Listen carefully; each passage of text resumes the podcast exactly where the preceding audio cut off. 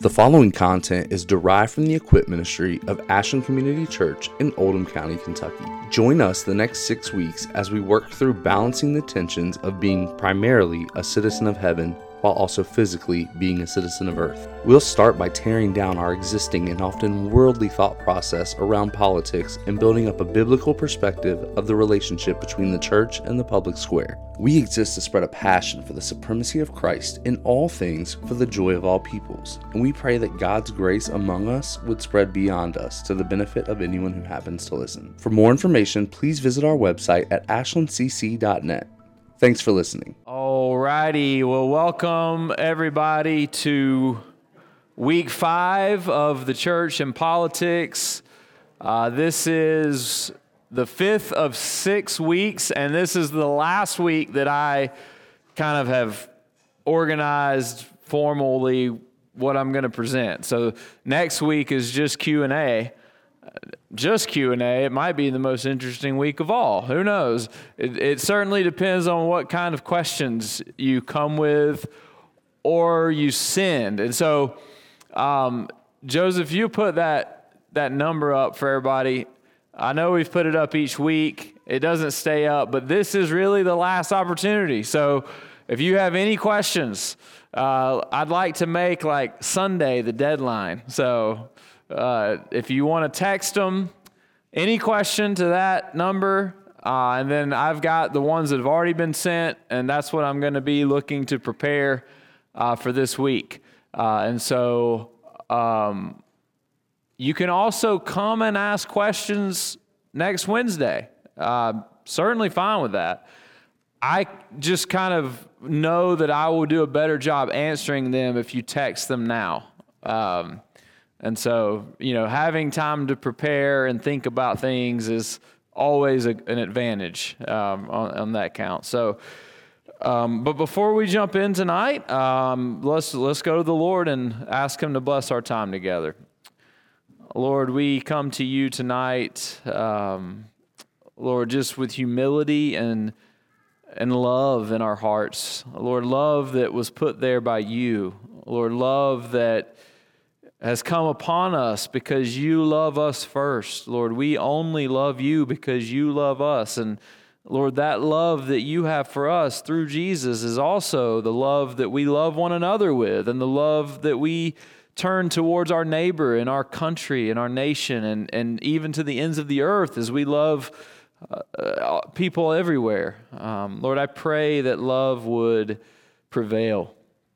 Lord, I pray it would prevail here among your people at this church. And um, Lord, I pray also that truth would prevail. Lord, we know that love and truth and grace are not in conflict with one another. And so, Lord, I pray that you would help us as we continue studying these themes, Lord, to find that balance, Lord, so that we would be faithful to Jesus first and foremost. Before we worry about loyalty to anything else, Lord, may we be loyal to Jesus. Because it is only when we are loyal to Him that we can be loyal properly anywhere else. Uh, Lord, help us tonight. And we ask all this in Jesus' name. Amen. All right, so tonight we are going to talk about practically what does it all look like? How do we put it all together? How can we now be or how can I be a political Christian? Um, we've gone through principles. We've talked about um, kind of the first week, if you'll remember, was a critique uh, of, of the way that it usually happens in our nation. Uh, the second week, we talked about the, the role of government and, and why God ordained government in the world and why government exists. The third week, we talked about the church and uniquely how the church is political uh, without it trying to be so. It just is. It's the way Jesus made it. Um, and then last week, we talked about religious liberty and our commitment to religious liberty and why we are committed to religious liberty um, in Scripture. Well, t- well, tonight, as I mentioned, is going to be the most practical of them all. We've talked a lot about theories and we've talked a lot about principles, and um, tonight we're going to kind of lay out some things that help us figure out what to do next. What does it look like now to live? And I want to start off with I'm just going to present the lay of the land. And so, Joseph, you can turn to the next slide. Um, on January 6th, 2021, a riotous mob breached the wall of the U.S. Capitol building in Washington, D.C., in an effort to prevent Congress from formally certifying the results of the presidential election. Uh, this mob believed that the election had been stolen, and they intended to keep Donald Trump in office as president of the United States because they believed that the election was unfair, because Donald Trump told them that the election was unfair and that he, he did not indeed really lose it. Five people lost their lives that day. 138 police officers sustained injuries of various degrees. Four of those 138 police officers died by suicide within the following seven months after the riots. The mob consisted of, of more than 2,000 people. They vandalized and looted. They assaulted police. They were looking for elected representatives, particularly those on the left and those who would not go along with this plan. They chanted, Hang Mike Pence, the vice president at the time, and erected gallows with a noose for the purpose because Pence refused to go along with outgoing President Trump's scheme to overturn the results of the election. Many of the rioters wore t shirts with Christian imagery or carried crosses. Now, obviously, horrendous things throughout history have been done in the name of Christianity. Just because someone is wearing a t shirt or carrying a cross, that does not make them a Christian, right? However, in our nation in particular, at least since the 1970s, and you can trace these themes all the way back to the beginning of our nation, there's often been a widespread assumption that one of the particular parties in, the, in our nation represents Christianity and the other one doesn't. And since the 1970s, the widespread assumption in our culture, going back to, to, to that time, when, and remember what happened in the 1970s. You have the rise of the moral majority and the whole plan where President Reagan was elected and served uh, two terms during the 80s. The assumption has been that the Republican Party is the Christian party and that the Democratic Party opposes Christian values in every conceivable way. Now, whatever you think about that, whatever you think about that historically, I wasn't alive in the 70s. Some of you remember it, firsthand knowledge. I wasn't old enough to pay attention in the 80s. Started noticing things around the 90s is kind of when my personal experience comes into play. I, I believe that there's some level of validity to, to some of this, by the way. But I want to share with you a few of the headlines that I have read in just the last three weeks. You can see them up there. Trump indicted in porn star hush money case. Politician jokes about skipping premarital sex to attend prayer breakfast. Video appears to show GOP Representative Lauren Boebert being fondled by her date during Beetlejuice performance married South Dakota Governor Kristi Noem and Trump advisor Corey Lewandowski have been having years long clandestine affair. And so we read those headlines, and those are all validated stories. And we can read those headlines and say, oh, yeah, but that's the left, and those headlines aren't, that's fake news. I don't think that's true in this case. But I want to ask you this question do those headlines sound like a Christian political party to you? And that's just the past few weeks.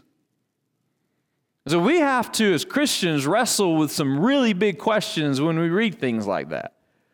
We have to ask ourselves how in the world did the party that's supposed to represent the interest of Bible believing, moral, conservative Christians, How did we get to the point where we have elected people that those headlines are talking about? Because every single one of those headlines is about an elected GOP Republican figure. Every one of them.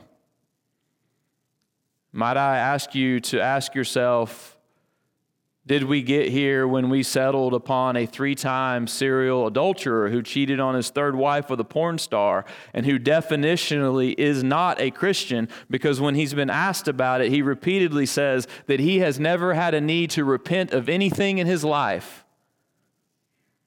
And yet we act like and want to say that he is our hero, our representative, the one who is going to bring our country back to the way it's supposed to be.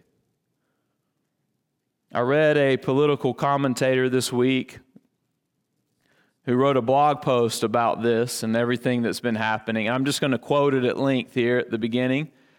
He said, I do not think it is a coincidence at all that after so many evangelicals decided they needed Trump to save them from the left, they got Roe v. Wade repealed, and, and, and we got drag queen story hour even into the military. We got abortion referenda in multiple states that not only passed but expanded abortion until birth. We got protections for transgenderism enshrined in the Constitution by judicial fiat, led by a Trump appointed Supreme Court justice. That savior of the, from the left has now waffled on whether men can become women, has declared Democrats will be happy with his abortion compromise that amounts to abortion on demand, has criticized fetal heartbeat bans, and his son has defended Anheuser-Busch while it turns out the political savior owned a massive pile of stock stock in the company. President Trump was interviewed this past week about Governor DeSantis, who's going to be running against him. Governor DeSantis led a ban of abortion in the state of Florida after six weeks of pregnancy. And President Trump said about that ban that it is, a, I quote, a terrible thing and a terrible mistake. How did we get here? See, these are the real level questions that you guys really want to talk about this whole time, isn't it? like, what, what are we doing? If you want to change the next slide, Joseph, what's going on is identity politics, and it's happening on both sides. Tobias Cremer, in his book, and that's the, the cover of the book, it's called The Godless Crusade. It's a great, it's really insightful. I recommend it. I'm going to read some quotes from the book, so I'll come back and explain it, but kind of bear with me while I read a couple of lengthy quotes. He says that the rise of right wing populism, so that's what's happening with the whole movement in support of Donald Trump, the, the appeal to the masses. That's what populism is. It says the rise of right wing populism and references to religion in the West are not driven by a resurgence of conservative religiosity, but by the emergence of a new social cleavage centered on secular identity politics. So, in other words, don't think that because there are conservatives, quote unquote, being elected and, and they are talking using Christian imagery, that this represents a surge in more religion in our culture. He says it doesn't right wing populists are using Christian symbols and language as insignia of a culturalized Christianism, a symbol of whiteness and Western civilization directed against Islam and immigration that is interchangeable with Viking veneer, neo pagan symbols, and even secularism, but often increasingly disassociated from Christian beliefs, values, and institutions. Last quote. Rather than embracing Christianity as a faith, right wing populists in the United States, Germany, and France are politicizing Christianity as a secularized identity marker to mobilize voters in the context of a new social cleavage centered around the question of identity and around a new wave of right wing identity politics. What does that mean? Well, this is his whole book in a nutshell. He says, What you have going on right now is identity politics on the left. And we've all seen it. We usually, when you hear identity politics, we immediately think the left, right? That's the Democrats, the liberals, the progressives. What is identity politics? Identity politics is politics based on identity, race, gender, sexual orientation. Identity politics seeks to grant favor to certain groups above others. And so we want to prize these minorities or these people who you know practice transgenderism or these people who have a sexual orientation we want to prioritize them above everyone else well, in response to that left identity politics, there is now a right identity politics that says, why are we favoring those people? We should instead be favoring our people. We need to favor our people. We're the ones who have been here the whole time. The whole movement in our nation right now, between the left and the right, is two different versions of identity politics, and they are both just as secular as the other. One of them happens to use Christian imagery and, and gives lip service to Christian values. The other one left that a long time ago. I was on Twitter this week and I saw there's a panel, and I'm going to get to this a little bit later. There's a new movement about called Christian nationalism. And I'll, I'll, define that for you a little bit later. But it's a lot of these people who are, who are big time pushing this kind of call to Christendom that we need to institute Christianity in government. We need to take over government for our purposes and have our agendas promoted through government. And, and there were four different leaders on this panel. And they're all, what's, what's so fascinating to me is one of them is a, was a, just a year ago an intern for President Mohler one of them is, has written a huge book that everybody's talking about, um, about politics and Christianity. And there was, a, there was another one of them that I didn't even really know who he was, but they, they asked them, you know, listener question Is it wrong for Christians to marry outside of their race?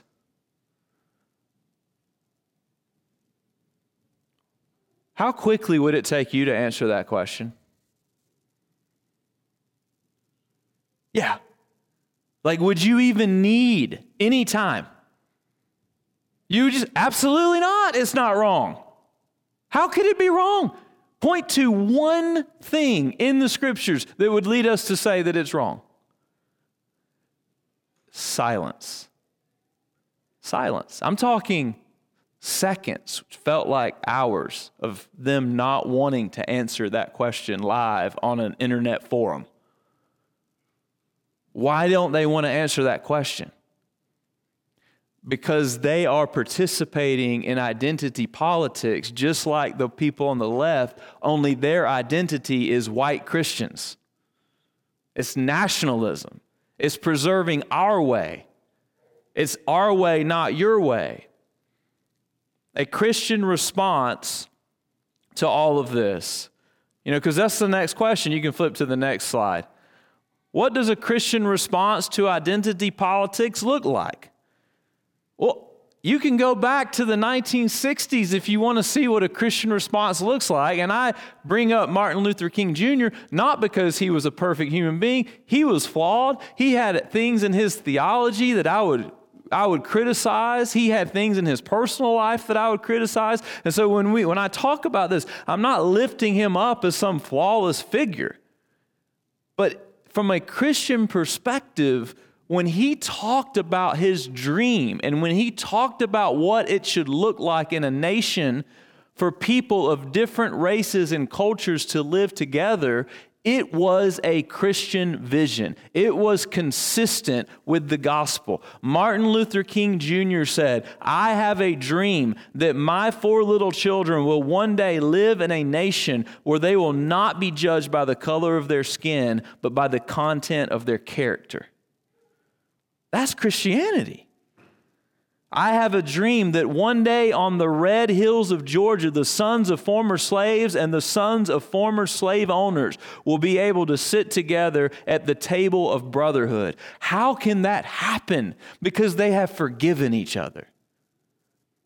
And so you have the left who's constantly saying, you'll ne- because you're white, you're always racist and you'll never be able to get over these grievances. That's foolish and wrong. But you have now on the right the response to that, which is just as foolish and wrong, which is saying we're not going to prize you, we're going to prize us. We want our identity to be favored.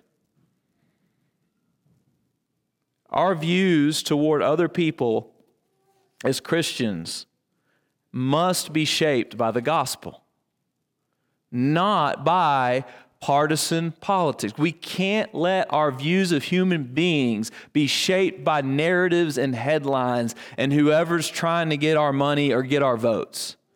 We go back to the Bible. And what does the Bible teach us? When we look at other human beings, what are we supposed to see? We are supposed to see human beings created in the image of God, male and female in the image of God. All races, all peoples carry his image. And therefore, all races, all peoples, all cultures have inherent worth and dignity. We have to believe that. That's what Martin Luther King Jr. used to preach. That's what got him killed. And the people who backed him have forsaken that whole message. The reality of God choosing to redeem people from all nations and make them equal sons and daughters through Christ and his kingdom, that reality has to shape the way we look at other people. So, where do we go from here? And here is, you know, that was just me, I guess, getting on my soapbox again about the mess that we've made. But I feel responsible for it. You know, I don't know if you do, but I think evangelical Christians like us have played a part in building what we what we're doing right now. We have made this bed. Now we have to lay in it. And so what do we do? We're here in this little church, right? In in little old Buckner, Kentucky you know, change starts small. And I believe with all my heart that if we, as a little church, can reclaim what it means to be political, uh, to be Christians who are political, then, then who knows what God can do with that. So I have eight things, eight things that I want to argue that we should be doing. And, there, and there's more. I mean, I'm sure I could have thought of 30 things, but eight things that I kind of worked on narrowing down that summarize what I think we can start doing right now. Here's the first one The political Christian must both subvert governing authorities and submit to governing authorities. Now, you might look at that and think those are two different words. That, that seems contradictory. If we're subverting governing authorities, how are we also submitting to governing authorities? Well, where do we find cues for what this looks like in the Bible? So if you have your Bible, open up to Acts chapter 17. I'm going to start with subvert. How do we subvert governing authorities? Well, let's see how Paul and Silas did it. Acts 17, beginning in verse 1, going to go through verse 8. Now, when they had passed through Amphipolis and Apollonia, they came to Thessalonica, where there was a synagogue of the Jews. So they're in these Greek cities. They go to a synagogue of the Jews because the Jews were living amongst the Greek people. And Paul went in, as was his custom. This is what Paul would always do. He would find the synagogue, and on three Sabbath days, he reasoned with them from the scriptures explaining and proving that it was necessary for the Christ to suffer and to rise from the dead, and saying, This Jesus whom I proclaim to you is the Christ. What's Paul doing? He's preaching the gospel. That's it. But look at the response. And some of them were persuaded and joined Paul and Silas, as did a great many of the devout Greeks, and not a few of the leading women. But the Jews were jealous, and taking some wicked men of the rabble, they formed a mob, set the city in an uproar, and attacked the house of Jason, seeking to bring them out to the crowd. And when they could not find them, they dragged Jason and some of the brothers before the city authorities, shouting, These men who have turned the world upside down have come here also. And Jason has received them, and they are all all acting against the decrees of Caesar, saying that there is another king, Jesus. And the people and the city authorities were disturbed when they heard these things. Now, I want you to notice something. Paul didn't say one word about overthrowing Caesar. He didn't say one word about, hey, go break the laws. Don't, don't listen to the governing authorities. He didn't say anything about that. What did he do? He went into the synagogue and he preached the gospel. And look at how they respond to it. They interpret it as a political message. Do you know why they interpreted it as a political message? Because it is a political message.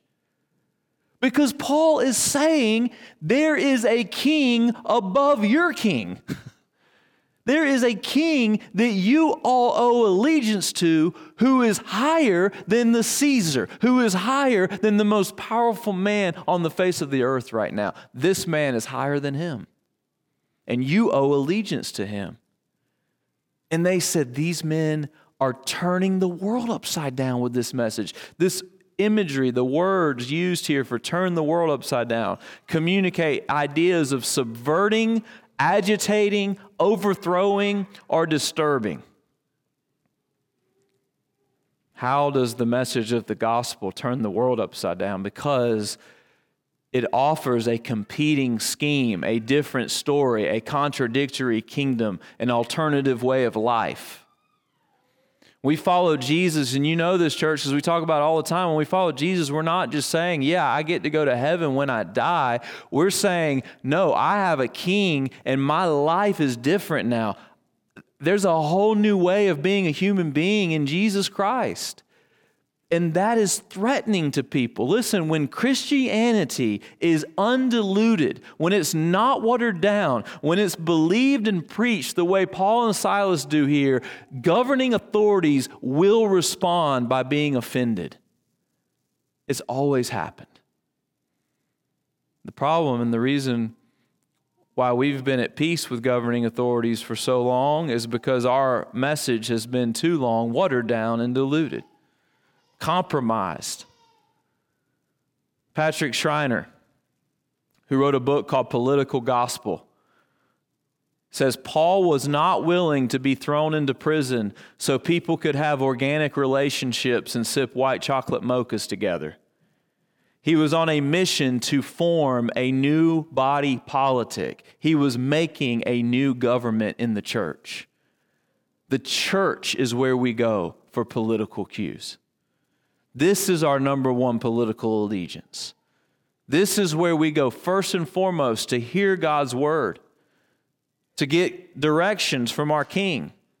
Did you know that the word church in the Bible is ecclesia? And that's made up of two Greek words. And when you put them together, it means to call out of. To call out of. And that's what the church is. We have been called out of. Do you see how that, how that causes this friction? We, we had an ultimate allegiance in the world, but we've been called out of the world around Jesus together in the church. We now are part of a different alternative community. When we worship together, listen, when we worship together, it is a political act. I know that sounds crazy. We don't usually use political in that way, but let me make my case. What do we do when we gather? We, we recount our origin story. what do we do in this country on the 4th of July? All right, we remember our independence. We maybe, if you're historical, maybe you read the Declaration of Independence. Maybe you, you watch a patriotic movie. Maybe you go to a barbecue. Maybe you watch The Patriot with Mel Gibson. It's a great movie. What are we doing when we gather on Sunday? We are remembering our origin story. Our origin story is what Jesus did. It's Jesus' life, it's his death, it's his resurrection, it's his ascension, it's his promised return. What he did is what founded us. We remember that together every single week, every single Lord's Day when we gather. When we gather, we are also reinforcing our identity and reminding each other that our ultimate allegiance is Jesus. We say Jesus is Lord. We sing songs that say Jesus is Lord, that he is King that He is Lord over all. We do that every week. We declare our allegiance, our loyalty to one king and one king only. We have our own law. some of us don't like the word law, but it's a fine word. The Bible law is often just a synonym for word and, and revelation in Scripture. Read Psalm 119. And this is the law. This is what God has given us, His instruction to us on how to live, on how to do everything, on how to think about everything. We have the law book, we gather around it every week. We have our own rituals. You know, when I was in elementary school, every day, I don't even think they do this in schools anymore, but every day we would stand up and put our hand on our heart and, and look at the flag and recite the Pledge of Allegiance every single morning. We have our own Pledge of Allegiance. It's called baptism. What do we pledge when we are baptized? We say, Jesus is Lord. I am committing my life to Jesus, to following Jesus for the rest of my life. We, we have the Lord's Supper, which is the continuing, continual rite, ritual, communicating our values. And then think about this on top of all that we have been charged by our King to extend his reign to the ends of the earth, to go and conquer by preaching the gospel so that the nations believe and so that more and more people join this political movement. That's subversion. How do you subvert the government of this world? You subvert the government by digging into life in your church, by worshiping, by pursuing the mission, by remembering that our first loyalty above everything else is Christ and, and His kingdom, and we remember that together. But a lot of us have that backwards. I read an article recently by Jeremy Walker and he asked this question in the article. He says, What is the greater grief, a compromised church or a compromised nation? Which more afflicts the heart of God's people, a morally declining country or a spiritually deceased congregation? And I think, honestly, a lot of people like us would conclude that we're more heart, heartbroken over a morally corrupt nation than a morally corrupt church. And I think that's a tragedy. But we're not only we're not only subverting, we're also submitting. And so if you just flip over to the next book, Romans chapter 13, verses 1 through 7, I'm going to read this, get my clock out. Um, chapter 13, 1, 1 through 7. We've looked at this text already, but it's such a foundational passage that we've got to we've got to go here when we're when we're trying to get practical we've got to go here and, and look at what he says let every person remember this is a letter to the church he says let every person be subject to the governing authorities for there is no authority except from god and those that exist have been instituted by God. Therefore, whoever resists the authorities resists what God has appointed, and those who resist will incur judgment. For rulers are not a terror to good conduct, but to bad.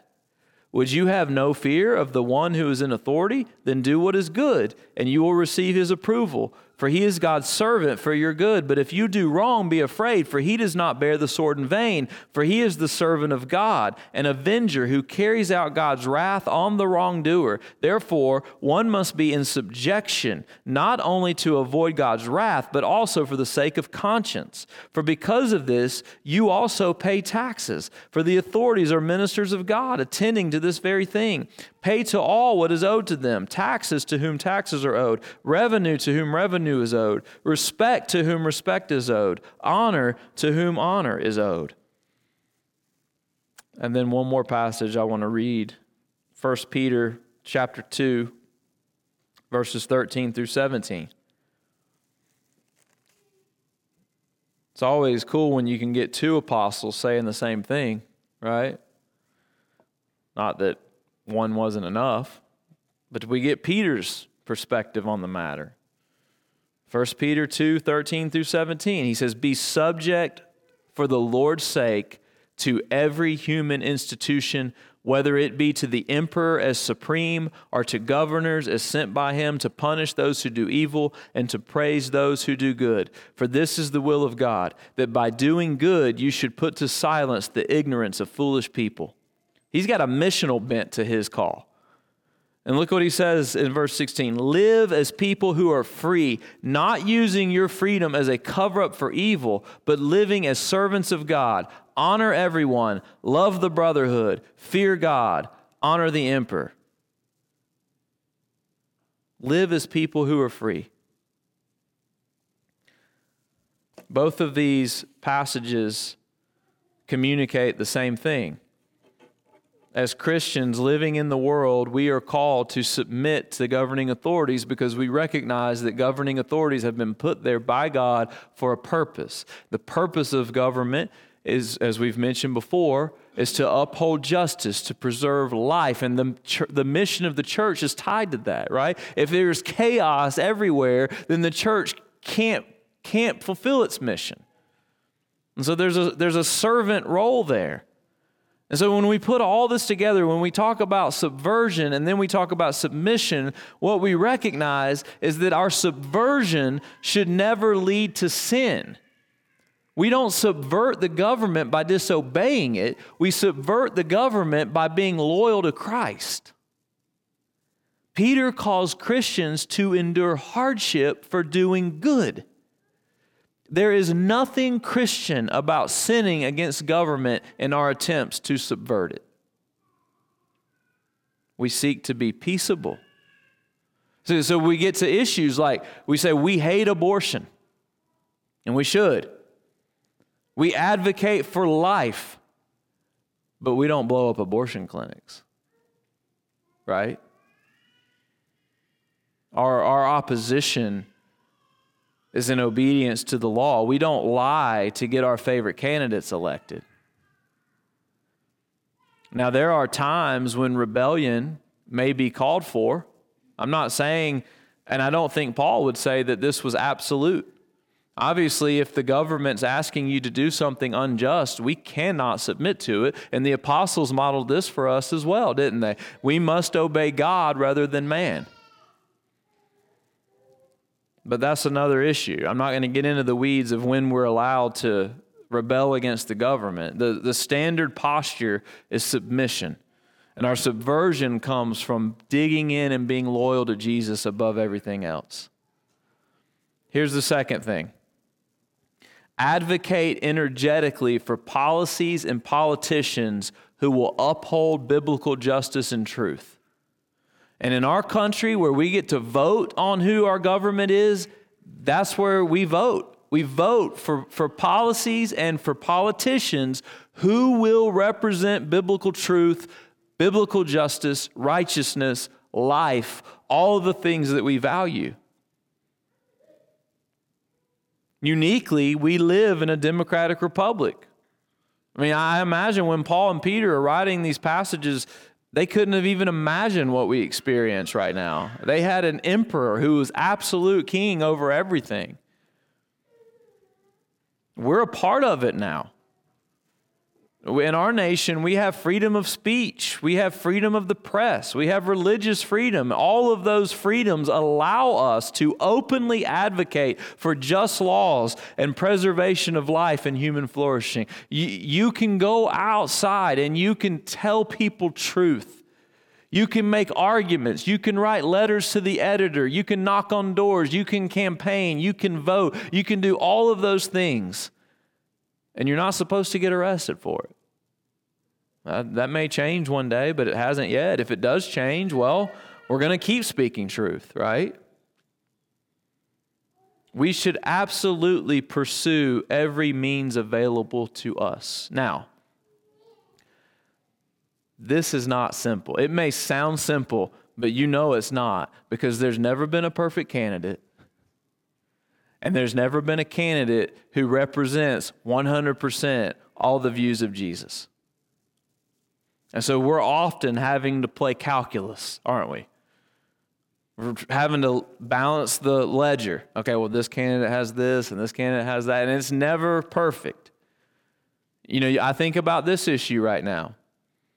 You know, I, I was talking to Paul actually Sunday at BFG. Some of the pro life candidates are, are saying kind of outrageous things about immigration right now. Like they would go to the border and shoot people trying to cross the border.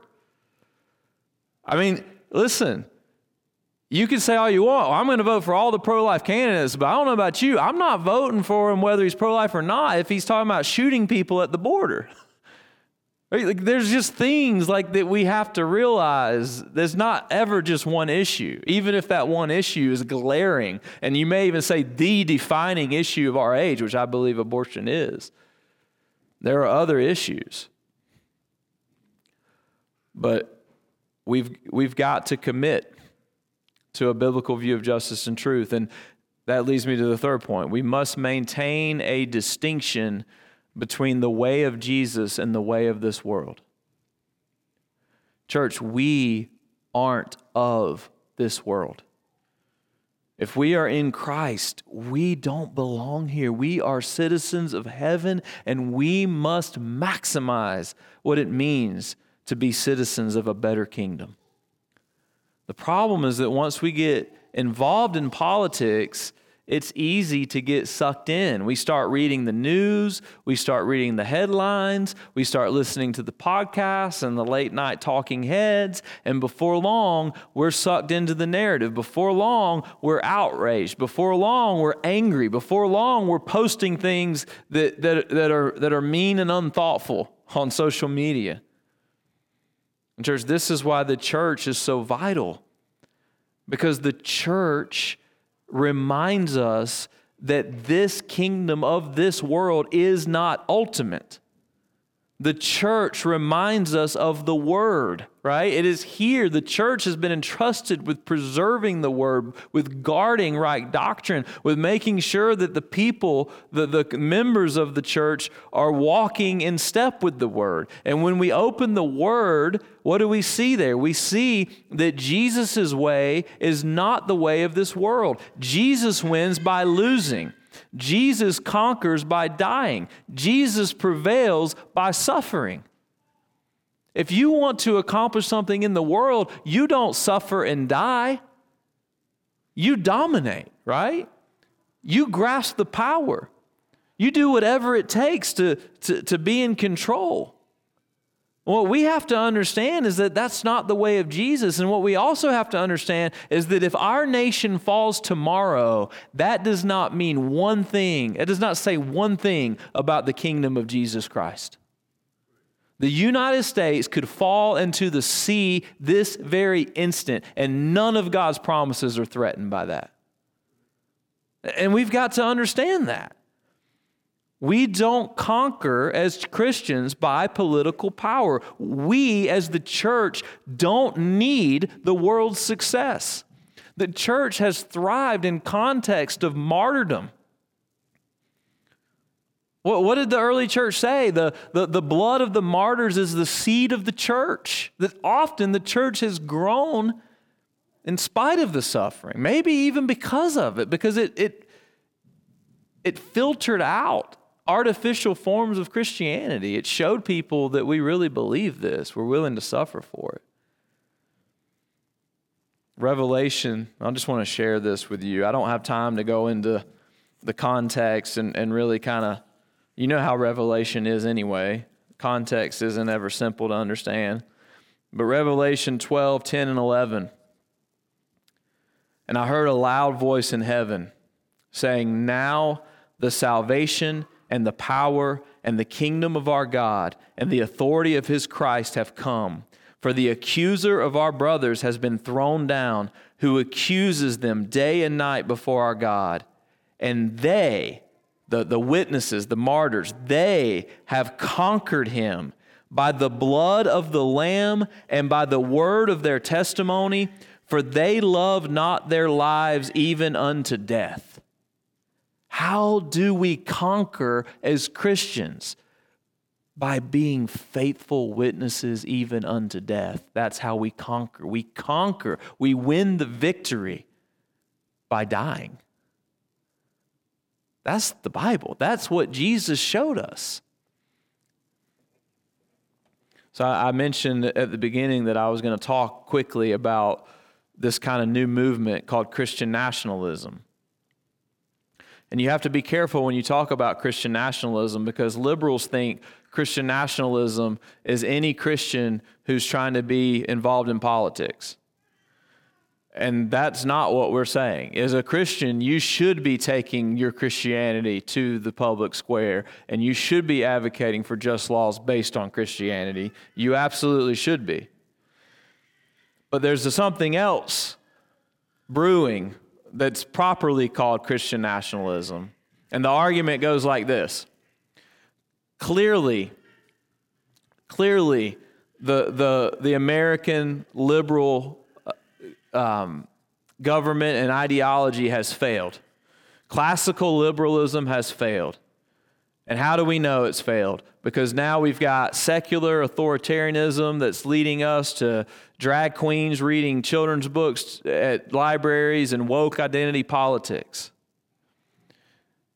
So, what we really need to do now in response to this secular authoritarianism is we need to drive it out with good old fashioned Christian authoritarianism.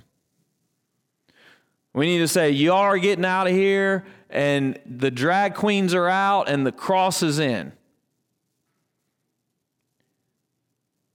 So there's a growing chorus of voices saying that the government needs to go back to establishing Christianity. The government needs to go back to making the nation Christian, forcing our way in. Traditionally, we've always believed, or not always, but most Christians in history have believed that governments are not supposed to enforce the first four commandments, just the, the last six. Right? In other words, the government's not supposed to make sure that everybody's worshiping right. The government focuses on the, the commandments about living together and making sure we don't murder and steal and the things that have to do with societal harmony.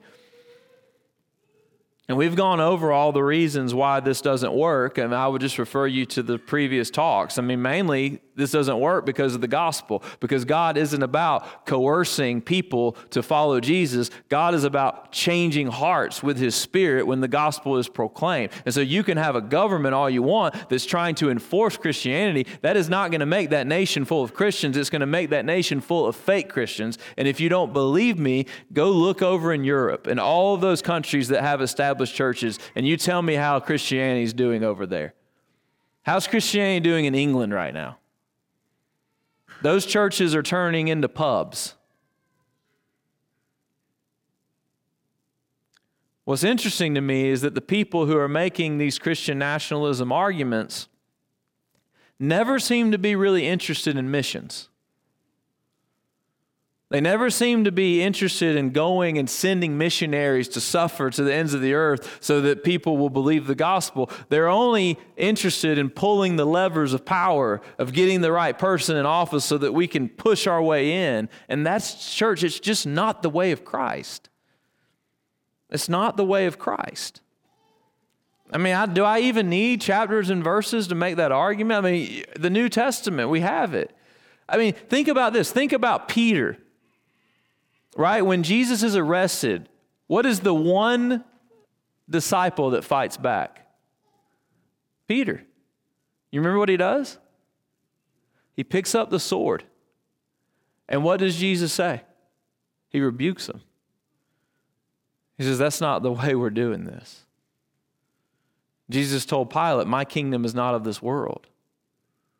We, we don't rely on the sword to enforce Christianity. We can't ever compromise the gospel in that way. Fourth, commit, and this is where it hits home. We're going to start hitting home. Commit to speaking the truth no matter the consequences. Listen, this is what we've lost right now. We have a bunch of a bunch of evangelical Christians who say they believe the Bible who are trading in conspiracy theories who are arguing that elections are stolen. Why? Because a serial adulterer told them that that's what they need to do. There's something called truth and, and we don't get to define what it is. It's subjective, it stands outside of us. So listen to me. If, if we as Christians don't guard the truth and speak the truth, how can we expect anyone to listen to us when we try to tell them gospel truth? Now, because what we tend to do is we go, but look at how they're lying over there.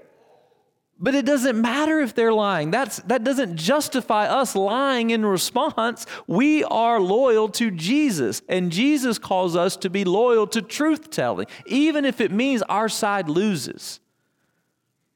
Think about this with me. The Southern Baptist Convention had, had in the last five years, it has come out that, the, that from the top down, there has been widespread cover up of sexual abuse in churches. Should we, as a Southern Baptist church, say, no, we don't believe it, that's not true? That's just liberal propaganda.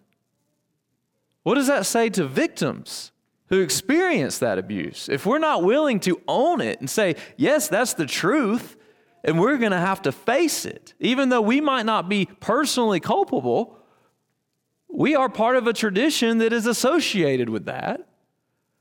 And so we have to say, yes, that really happened, even if it means our reputation takes a hit, because you will never be rewarded by Jesus for lying, for not speaking truth. We don't get to bend the truth to benefit, benefit our own political side. We have to be equal opportunity offenders.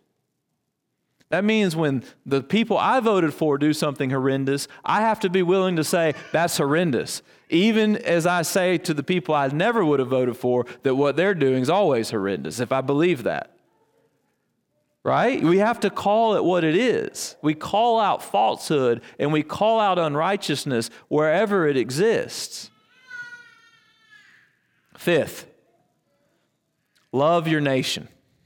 Love your nation. Love America if you're an American. It is possible to be a Christian and a patriot. And, and, I don't want that to get lost. And whether you're American and if you're here today and you are from Brazil or somewhere else, I'd say the same thing. Love your nation.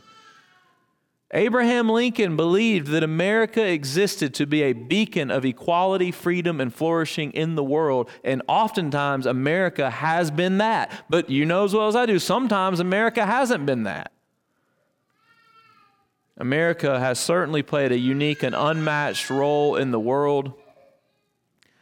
It's a good thing for us to recognize that, to be thankful that we're in this great nation to be proud of where we're from, to be proud to be related to people who have sacrificed for our freedoms. All of that is good. America is exceptional in many ways. But even as we talk about being proud to be Americans, we, we never say, we never let that lead us to not be able to critique where we're from. We should also be willing to look back and say, yeah, there's some terrible blights in our history too.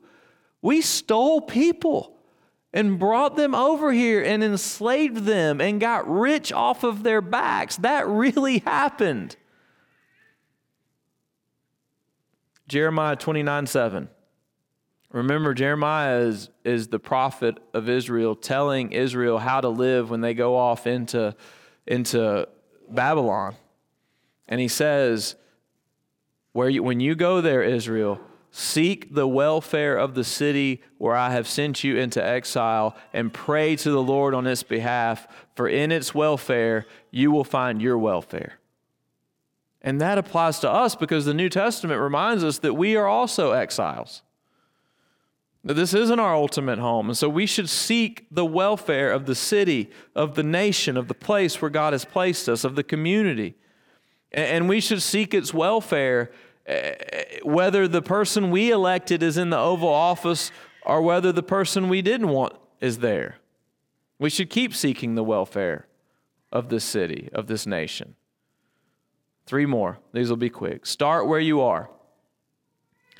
I once had a church member tell me that he was ashamed that, not here. Because y'all are like, who was it? Somebody not here anymore. No, I wouldn't tell the story. But I had a church member in, in Lexington. He was a new church member, and he said, I can't believe we don't have a door to door evangelism ministry. He was mad about it. And I said, look, there's people sharing the gospel all the time. And you don't necessarily have to have a door to door ministry to be an evangelistic church. And he just wouldn't get over it. No, we should be going door to door. And so I finally just got fed up and I said, I almost said his name. Uh, I'm not going to say his name. I said, hey, man, um, when's the last time you knocked on a door and shared the gospel with somebody? And I have to hand it to him, at least he was honest because I had him then. And he said, I don't typically do that. And I said, Yeah, exactly. You see, this is a really important principle, church. We can't go around acting like we're interested in all these political ideas if we don't have any personal stakes in the game. You want to tell me, yeah, I care a lot about abortion then I need to ask you, what are you doing to minister to single moms? What are you doing for orphans in the world? You're going to say, well, I'm really interested in immigration reform. Well, how many refugees or immigrants have you welcomed into your home? You know, it doesn't do you any good to rail against sexual immorality in the culture if you go home every night and watch porn. As it doesn't do us any good to talk about the breakdown of traditional marriage if we're not committed to our spouses. Politics always starts where we are in our own lives. You see, a lot of us love to talk about all the problems and all the solutions, and it's only just a theory and it's far removed from our daily lives. But if you want to be involved in politics, love your wife, love your husband, be committed where you are, minister to people who are in need. Pursue just, righteous, peace producing lives with everyone in your immediate circle.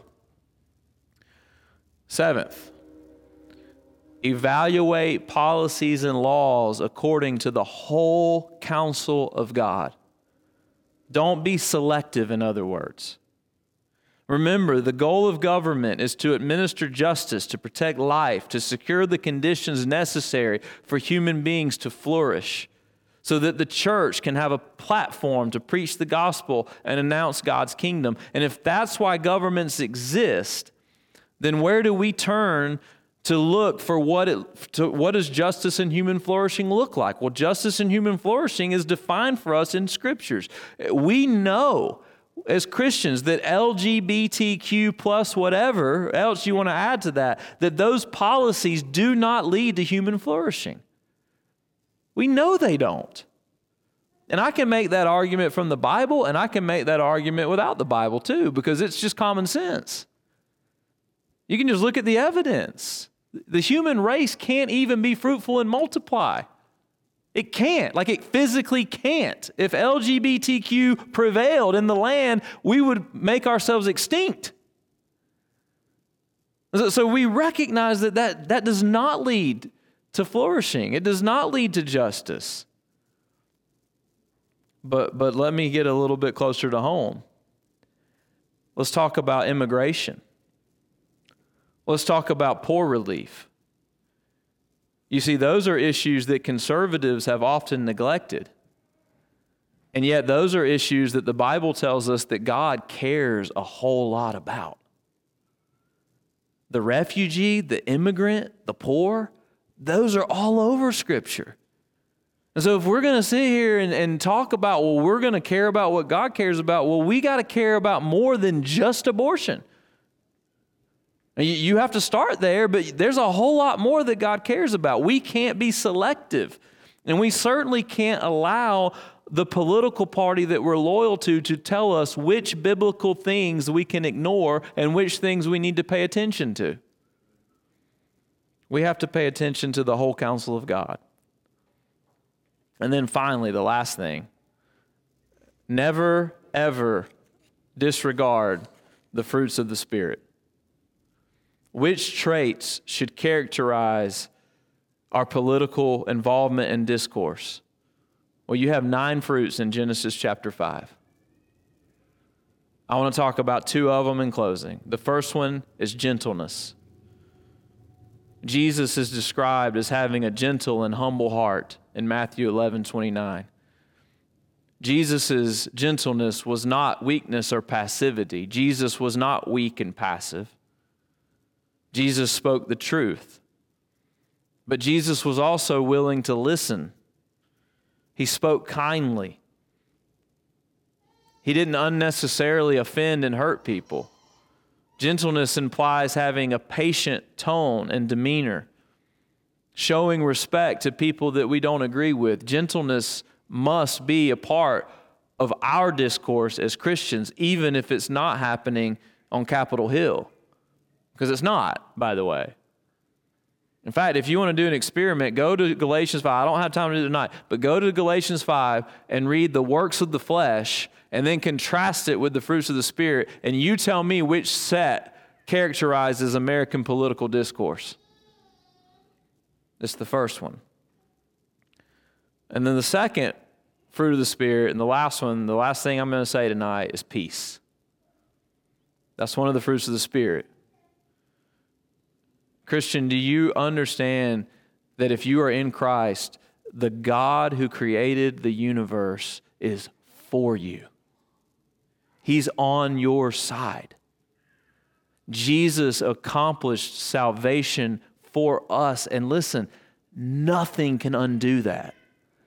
The worst president in the world can't undo that. Hitler couldn't undo that. You think about the worst figures in history, none of them could undo what Jesus accomplished for his people. The nations may rage, but our God sits in the heavens and laughs. We live in the hope of the resurrection. Because of that, because of the hope of the resurrection, we have to live in this world with confidence. We have to reject the fear and the worry and the paranoia that characterizes our culture, and we have to replace it with a demeanor of peace that is derived from knowing that we are justified in Jesus Christ. My future's secure. Your future's secure. The promises of God can never be undone. You, we don't buy into these narratives that, oh no, everything's falling apart. The whole world's going to hell. There's nothing we can do now. We can't buy into that. Don't drink that Kool Aid. Jesus has given us a better, more sure word. We've got to live in it. Let's pray together. Lord, we um, even as we close this this semester and these